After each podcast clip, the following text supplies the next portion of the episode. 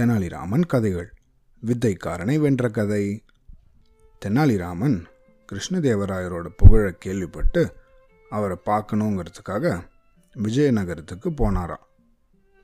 ரொம்ப நாளாக அந்த ஊரில் தங்கி எவ்வளோ முயற்சி பண்ணி பார்த்தும் அரசரை வந்து பார்க்கவே முடியலையா?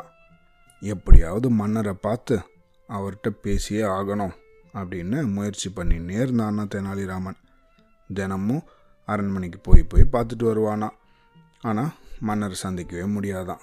அந்த மாதிரி டெய்லியும் போயிட்டு போயிட்டு திரும்பி வந்துட்டு இருந்தானா?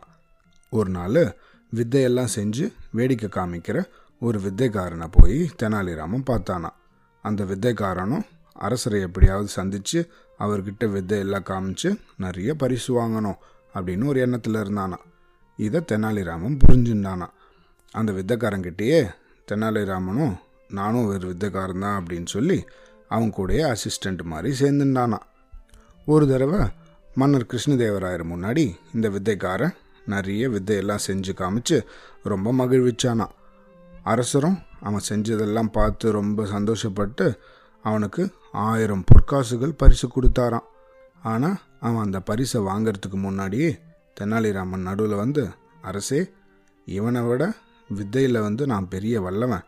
நான் செய்கிற வித்தையை இவனால் செய்ய முடியுமான்னு கேட்டு பாருங்க. அப்புறமா பரிசு யாருக்குன்னு நீங்களே முடிவு பண்ணுங்க அப்படின்னு சொன்னானா. அரசருக்கு பயங்கர மகிழ்ச்சியாம் போட்டின்னு வந்துட்டா அது இன்னும் சுவாரஸ்யமாக இருக்கும் தானே? அதனால் மன்னர் ரொம்ப சந்தோஷப்பட்டாராம். அதனால் சரி உன் வித்தைகளை காட்டு அப்படின்னு சொல்லி தெனாலிராமனுக்கு அனுமதி கொடுத்தாராம். இந்த வித்தைக்காரனுக்கு ஒரே கோவமா. உனக்கு என்ன வித்தைகள் தெரியும்? எங்கே நீ செஞ்சு காமி. நீ செய்கிற அத்தனை வித்தையும் நானும் செஞ்சு காட்டுறேன் அப்படின்னு சவால் விட்டானான் தெனாலிராமன்ட்ட. எல்லாரும் ஆவலாக பார்த்துட்டு இருந்தாங்களாம்.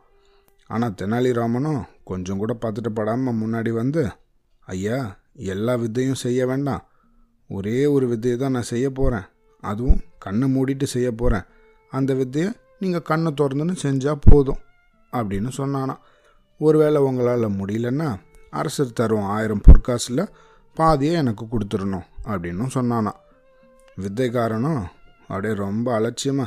ஃபு நீ கண்ணை மூடிட்டு செய்ய போகிற வித்தையை நான் கண்ணை திறந்துட்டு செய்யணும். அவ்வளோதானே நீ செஞ்சு காட்டு அப்படின்னு சொன்னானா.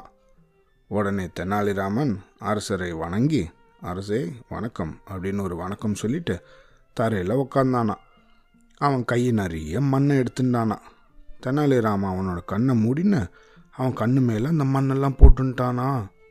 உடனே எல்லாரும் கைத்தட்டி "ஏ" அப்படின்னு ஆரவாரம் பண்ணாங்களாம்.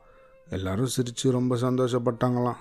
மன்னரும் குலுங்கி குலுங்கி சிரித்தாராம் அப்புறம் ராமன் வந்து தன் கையில் இருந்த மண்ணெல்லாம் தட்டி விட்டு தன் கண் மேலே இருந்த மண்ணெல்லாம் தட்டி விட்டுட்டு அப்புறம் கண்ணை திறந்து வித்தைக்காரனை பார்த்து இந்த வித்தையை நீங்கள் உங்கள் கண்ணை திறந்துன்னு செஞ்சால் போதும் அப்படின்னு சொன்னானா வித்தைக்காரன் இது எப்படிப்பா என்னால் முடியும்?